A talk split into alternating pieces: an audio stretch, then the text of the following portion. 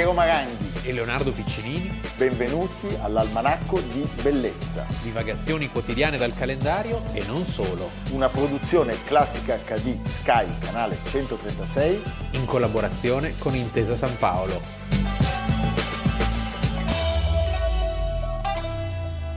«15 giugno, Almanacco di Bellezza». Leonardo, Piccinini, Piero. Maranghi. Questo è il, è il famoso quizzone dell'Almanacco. il quizzone della...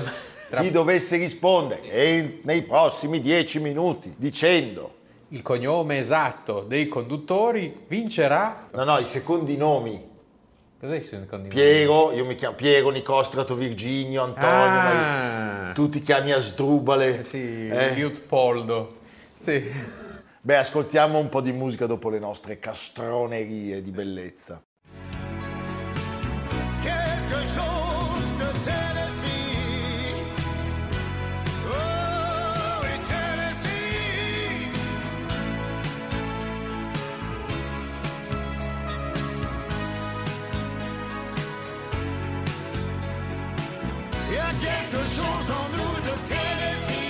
Cher Leonardo, aujourd'hui, eh, on fait euh, la France, on parle de la France et on peut dire, on parle même de la, de la- de la Belgique. Ah, Perché il personaggio di oggi, che è un idolo assoluto, non, parlando- non è solo francese? Beh, suo padre era belga. Ah, Infatti i francesi, si ingrossa. i francesi si arrabbiano, eh, si arrabbiano. Allora, noi oggi vi parliamo di Johnny Holiday, che è stato un caso irripetibile. irripetibile. Lui giustamente lo È chiama... come l'anduie. Lui lo chiama eh, l'anduia e l'anduia in, eh, in francese. No, lui- L'andouillette. l'andouillette. Lui lo chiama la baguette, giustamente. cioè La dice, baguette, cioè è un fenomeno È un fenomeno che assoluto. assoluto, eh, conosciuto da tutti entro il confine dell'esagono, cioè della Francia, e però fuori non ha mai ottenuto quel successo, successo L'ha parallelo. un pochino col- con, eh, con il cinema. Sì. L'uomo del treno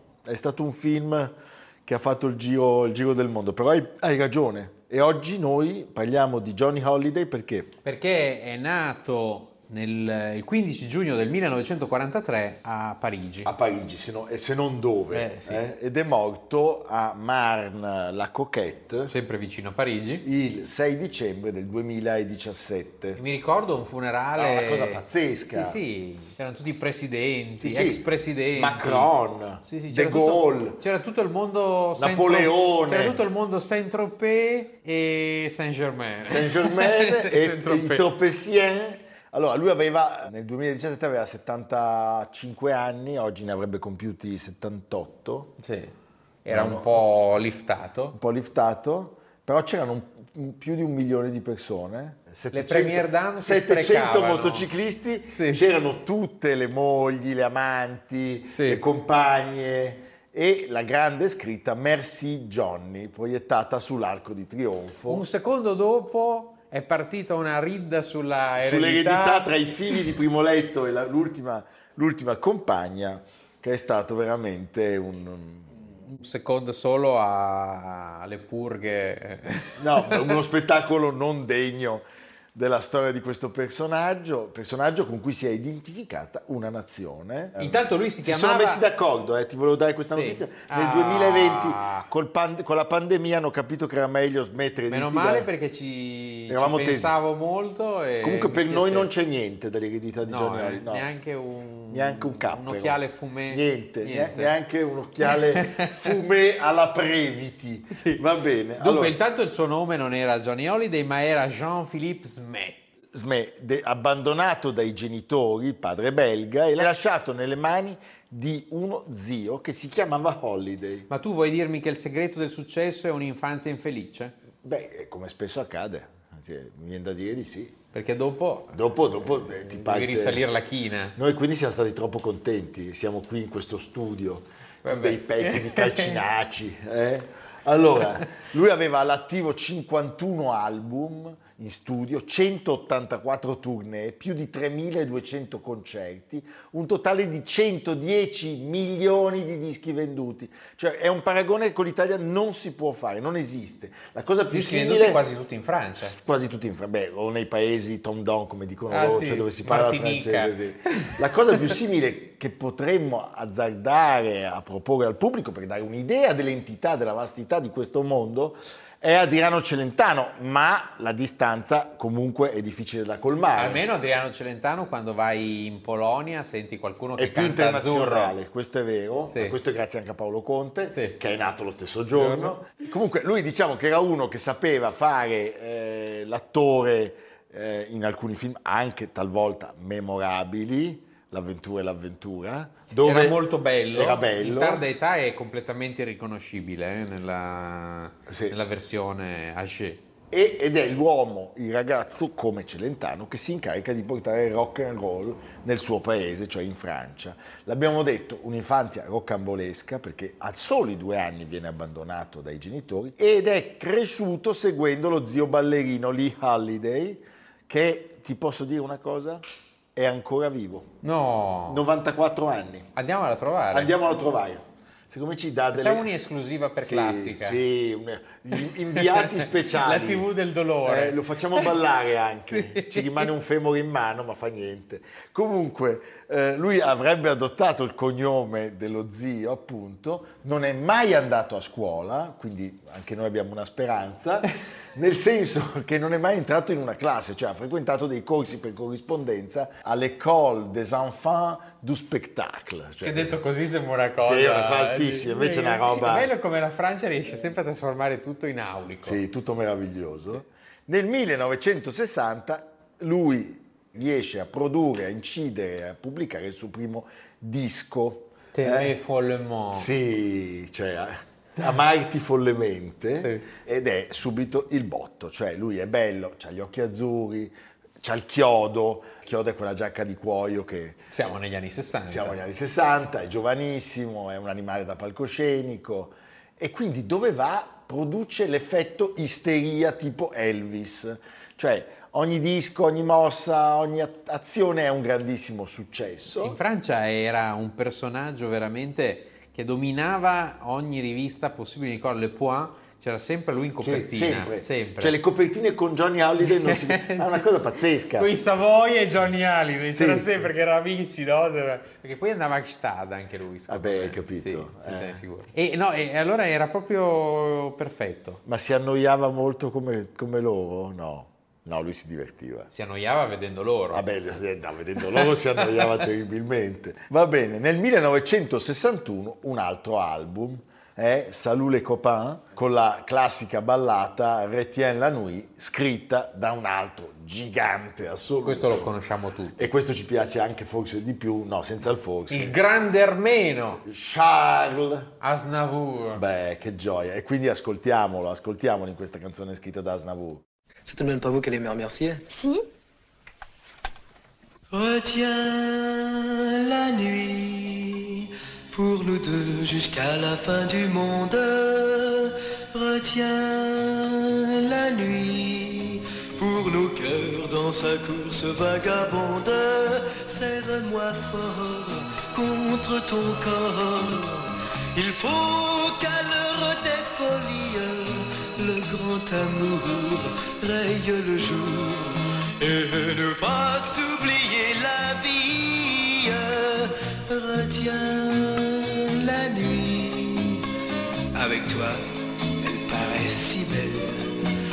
Beh, il film per cui viene usata questa canzone come colonna sonora è Le Parigine con una Con- certa Oui, je suis Catherine Deneuve. Oui, je suis Catherine Deneuve. Allora, diciamo, questi dischi hanno una valenza storica, non sono considerati i suoi album migliori.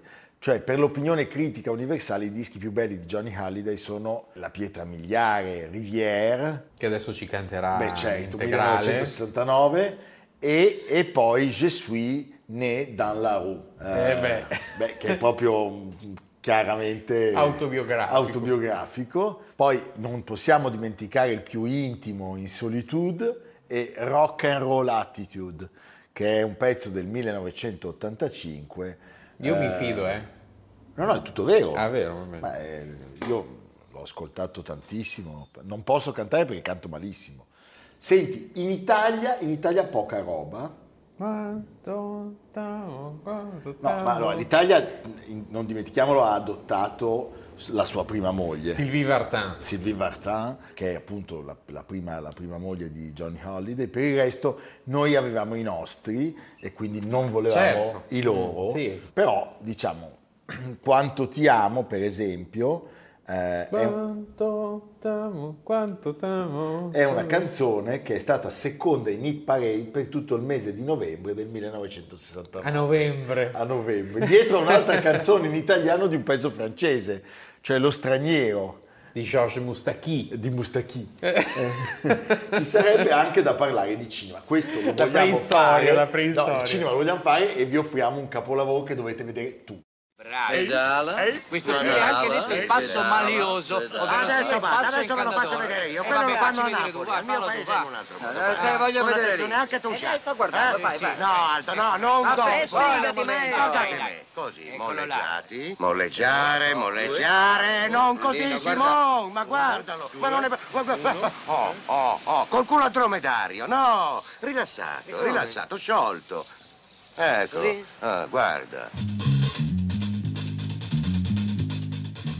1972. L'avventura è l'avventura. Aldo Maccione, Lino Ventura, Jacques Brel Sì, e una- Johnny Holiday. Una sorta di amici miei in salsa criminale. In salsa mascalzonica. Sì, sì. Fu un grandissimo successo, sempre dentro i confini dell'esagono. Beh, però Poi io un po' qualcuno No, l'ha no, vista anche fuori. così, Lelouch è un grandissimo. Sì, è un grandissimo. Una donna e una canaglia, sempre con Lino Ventura. È un grandissimo, però anche lì pro e contro. Sai, la critica è divisa sulle lusce? Sì, noi no. Noi no. La critica non è Noi ci, divisa. noi no, ci- cioè, noi ci azzardiamo. Almeno sulle luce la critica è divisa. La critica invece nei nostri confronti ormai spara alzo zero. Dici, quei due mestieranti che vanno in televisione la sera. Comunque, oltre a questo titolo, è giusto ricordarlo, Detective alla francese di Godard, 1985, e L'uomo del treno 2002 di Leconte, che è un film con lui e con il grandissimo Pierre Rochefort, che ha avuto un grandissimo successo, questa volta sì internazionale. Bene, senti Leonardo, allora lo ricordiamo ancora con un passaggio musicale.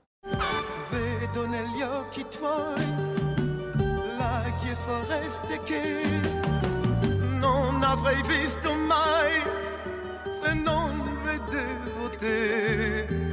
Ora che tu sei qui, sento che cambierà, domani tornerà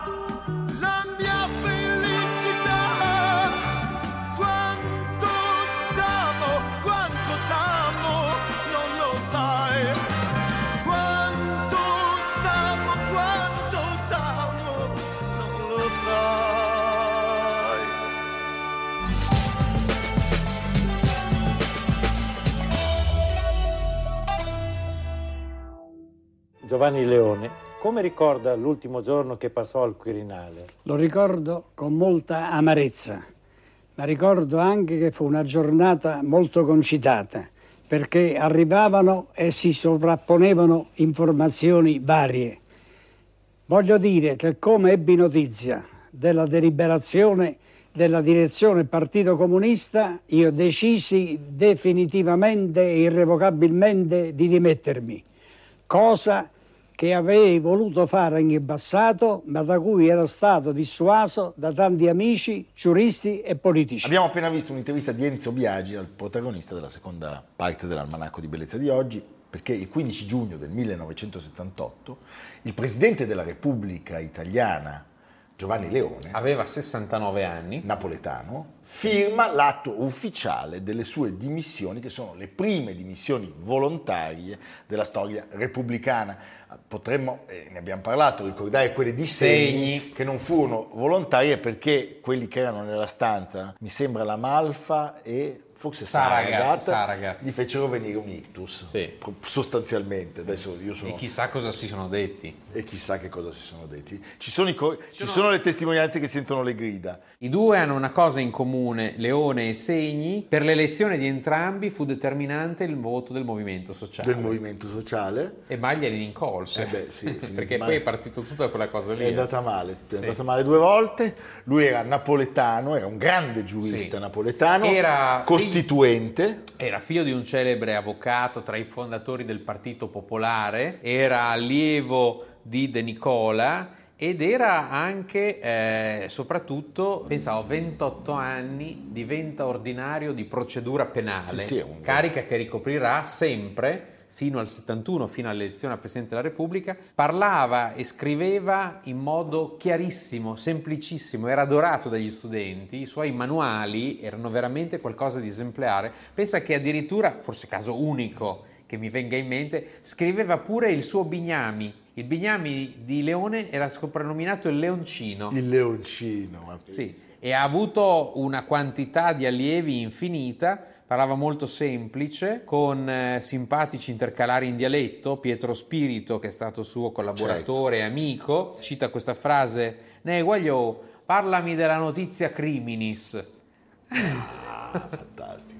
È stato un presidente della Repubblica che ehm, la Ha avuto macchia 5 anni tranquilli. Poi nel 76 scoppia Lockheed. Antelope Cobbler, il nome in codice del personaggio che- a cui erano indirizzate le tangenti. È giusto ricordare al pubblico che tra i principali accusatori di Giovanni Leone c'erano i radicali Nel 2008, quando compie 90 anni, Pannella E si, la scusa- Bonino? si scusano pubblicamente, dicendo che avevano preso una cantonata. Sì. Non lo fanno gli altri. però eh, lui, allora, lui è... Gli altri sono il Partito Sì. Comunista, una serie Sì, di allora riviste. lui è oggetto soprattutto eh, di critiche, una campagna, grande campagna dell'Espresso e il famoso libro di Camilla, Camilla Cederna, Cederna. Giovanni Leone, La carriera di un presidente, edito da Feltrinelli, proprio nel 1976, un libro che ha venduto tantissimo. La Cederna, ricordiamolo, sarà poi condannata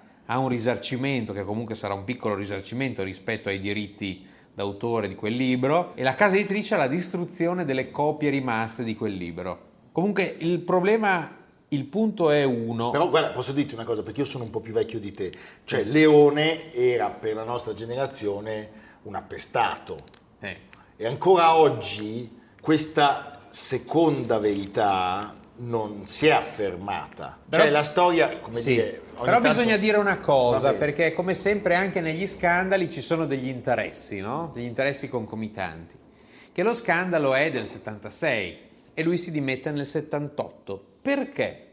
Cosa succede nel 78? Che nel 78 viene a mancare il suo principale sponsor, che era anche stato suo assistente di diritto penale, Aldo Moro. Moro. Si presentano da lui e quindi insieme, diciamo, Andreotti, Zaccagnini e Berlinguer, ognuno preoccupato di C e PC che l'altro arrivi prima nel chiedere le dimissioni, gli chiedono insieme sostanzialmente di fare un passo indietro. C'era stato il referendum sull'abolizione del finanziamento pubblico ai partiti poco tempo prima ed era stato bocciato per pochissimo. I partiti avevano una paura boia che questa cosa li facesse cadere diciamo, nella vergogna totale.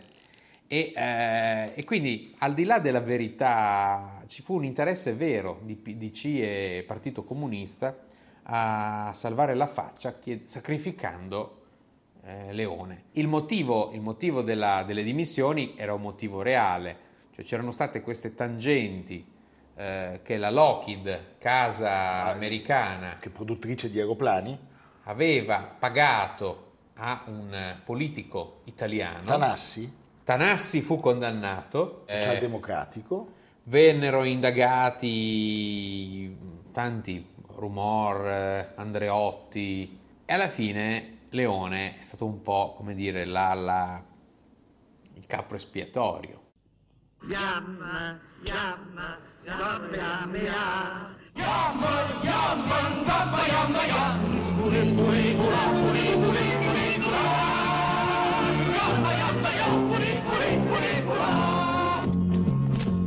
Giovanni Leone era nato a Napoli nel 1908, avvocato, penalista, giurista, l'abbiamo detto, molto importante. Nel 1944 si iscrive alla Democrazia Cristiana e rimane eh, nel partito fino al suo scioglimento. Nonostante fosse uno dei dirigenti più importanti della Democrazia Cristiana, lui non fece mai parte di nessuna corrente e questo, secondo molti testimoni dell'epoca, finì sempre per danneggiarlo. Era percepito come una figura lontana da quelle lotte di partito che via via negli anni avrebbero caratterizzato sempre di più la storia della balena bianca. Però era anche un personaggio che, grazie a questa sua autorevolezza, a questo prestigio, innanzitutto come docente, aveva, aveva ricevuto incarichi molto importanti, cioè lui era stato il presidente della Camera Per tre volte, dal dal 50 55 sì. al 1963 Francesco Cossiga lo definì il miglior presidente della Camera di sempre. Fu due volte presidente del Consiglio in quei cosiddetti governi balneari. 4-5 mesi, Sì, sia nel transizione. 63 che nel 68, diventa senatore a vita nel 67, E poi c'è questa le- elezione lunghissima. viene delle- eletto al ventitresimo scrutinio. Il suo primo avversario fu Fanfani. Sì. Tant'è che Fanfani era presidente del Senato e mentre esaminava le schede leggeva, tipo Fanfani prendeva in mano e diceva Nano maledetto, pensa che roba, non sarai mai eletto. Pensa che odio. Perché poi gli odi più, più gravi, più importanti, perché poi Erano gli tra odi di loro. più, pesa- più pesanti erano tra di loro, Erano tra di non loro. tra loro e gli Ma no. avversari politici. Poi scatta una possibile candidatura a Moro, Moro, i sì. gruppi parlamentari E vince di un voto Leone. Eh, Cossiga, ad esempio, vota per Moro e Andreotti vota per Leone. guarda caso. Eh, e vince di un voto e E poi i col fascisti, voto determinante perché le MSI erano movimento i sociale fascisti. c'è uno spostamento a destra dell'arco costituzionale, Certo. questo è un dato di fatto. Caso Moro, caso Moro eh, ricordiamolo, eh, Leone e, e insieme a Fanfani erano per venire a patti con i terroristi. Leone era pronto a firmare la grazia, questo è un altro dato importante che gli costerà subito Certo. dopo, perché nel momento della morte di, di Moro, eh, questa, questa posizione, diciamo in qualche modo alternativa, viene fatta notare. Diciamo che lui in, in quegli anni rappresentava Un'anomalia. simbolo- Sì, era un uomo considerato di destra, considerato un uomo pericoloso, pronto ad avallare eventuali derive autoritarie, un po' come era stato eh, prima di lui Segni, e quindi diciamo che eh, Esattamente. Trovarono sponda i suoi detrattori. Poi c'era anche una certa vistosa ehm, così, anomalia e fastidio. C'era un certo fastidio per questa coppia vistosa di lui e di Donna Vittoria che vestiva Valentino, era una Certo, donna bellissima. molto bella. I figli che ciclicamente venivano inseguiti da tutti i paparazzi, Paparazzi, sì. uscivano con alcune Beh, starlet. certo, Quindi, poi sono stati molto importanti nella storia sì. della televisione del Quindi, cinema. cioè, è stata una vicenda, mh, era una vicenda perfetta per essere strumentalizzata e per essere messa sul banco degli accusati. Lui fu preso di mira anche dal cinema 1976, Signore e signori, buonanotte, Nell'episodio di Scola. nell'episodio di scuola. Era un personaggio, eh, come tu hai detto all'inizio, abbastanza spontaneo, eh, poteva essere sopra le righe. Andreotti racconta anche di quando a una commemorazione per Mazzini, Leone lo prese per il braccio e gli sussurrò, ho sentito che Mazzini porta Iella, tiè. Facendo il gesto delle corna. Poi lui probabilmente da partenopeo era anche monarchico. Parte Nopeo e parte no. E parte no, hai ragione. Direbbe. Insomma, comunque diciamo Camilla Cederna, i radicali, i comunisti, eh, lui fu pesantemente attaccato, costretto a queste dimissioni.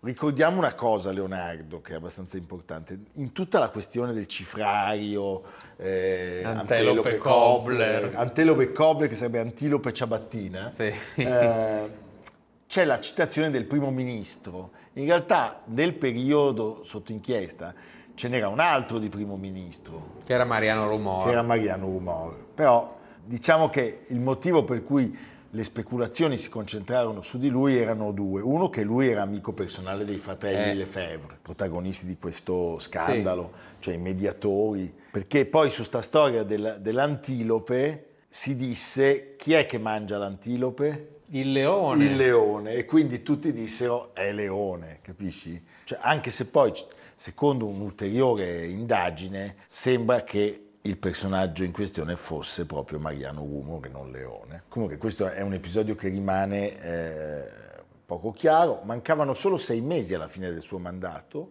ma eh, quando gli, gli chiesero le dimissioni, lui registrò un discorso per la televisione e fece un addio senza cerimonie, molto amaro evidentemente. Poi calò il silenzio perché in questi casi gli amici scompaiono. Eh. Senti, ma non con cattiveria però davvero, eh? perché io sono convinto che quell'episodio fu un episodio pieno di fango. Con, con questo non è che io voglio morire democristiano, tu lo sai. No, no, ma- io che sono sempre stato invece radicale e profondamente legato alla figura di Marco Pannella, trovo che anche la- il riconoscimento di quell'errore, che come Ma sempre fu non la è stato... DC ad abbandonarlo perché Sì. la campagna stampa fu dura. Però i comunisti non gli Ma hanno la chiesto DC scusa. Ma la DC per paura, Secondo proprio una regola la, DC, aurea. la DC e il PC per salvarsi, Certo. dice qual è il male minore? Il povero leone. Il povero leone. Allora noi per un saluto bonario ci facciamo aiutare dal grandissimo Alighiero Noschese. E un altro pensiero vada agli operai, e un altro pensiero alle casalinghe, e un altro pensiero ai pensionati, e un altro pensiero agli sportivi.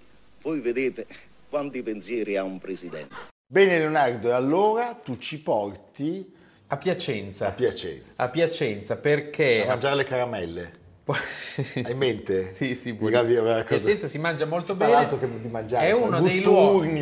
È una delle città più ricche di opere d'arte e più sconosciute. Sconosciute. Cioè, se tu chiedi a un milanese, sei stato alle Maldive? Sì, sei stato a Piacenza? No. No. Eppure Piacenza è a meno di un'ora. Beh, Ma Piacenza è molto bella. Sì. Poi da lì Piazza parte dei Cavalli. la Valtrebbia, che è una Eh delle beh, valli sì. più belle E lì, è- e lì sì è pieno di milanesi, però che non si fermano Non a si Piacenza, fermano a Piacenza. vanno sulle colline. Piacenza ha un luogo meraviglioso che è il, un monumento meraviglioso che è il Palazzo Farnese. Palazzo incompiuto, costruito da Vignola nel Cinquecento e che è sede di questi musei che raccolgono opere d'arte di ogni tipo, dalle grandi esaltazioni di Casa Farnese alla sezione archeologica molto importante, appena risistemata, che è un bijou, frase tristissima, che è un gioiello della museologia. Andatela a vedere, sono 15 sale sotterranee, tanto c'è molto fresco, che anche in Beh, bellissimo. E, e si conclude il tutto con il Museo delle Carrozze, Ah. una serie infinita di carrozze, alcune prestate dal Quirinale addirittura, sulla storia delle carrozze da- dall'origine a oggi, cioè all'altro ieri. C'è anche la, callo- la carrozza col cianuro. Sì, no, manca il cianuro, Eh. Manca però. il cianuro. Chissà. Bene, e poi si, si mangia. Poi in Piazza dei Cavalli ci sono dei ristoranti meravigliosi, ci sono la Galleria Riccioddi, il Klimt ritrovato, eccetera, eccetera. Beh, che bravo che è sto Leonardo. Eh. Ci vediamo domani.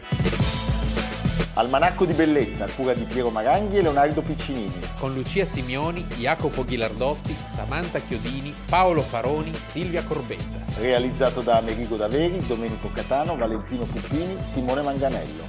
Una produzione classica HD, Sky Canale 136 in collaborazione con Intesa San Paolo.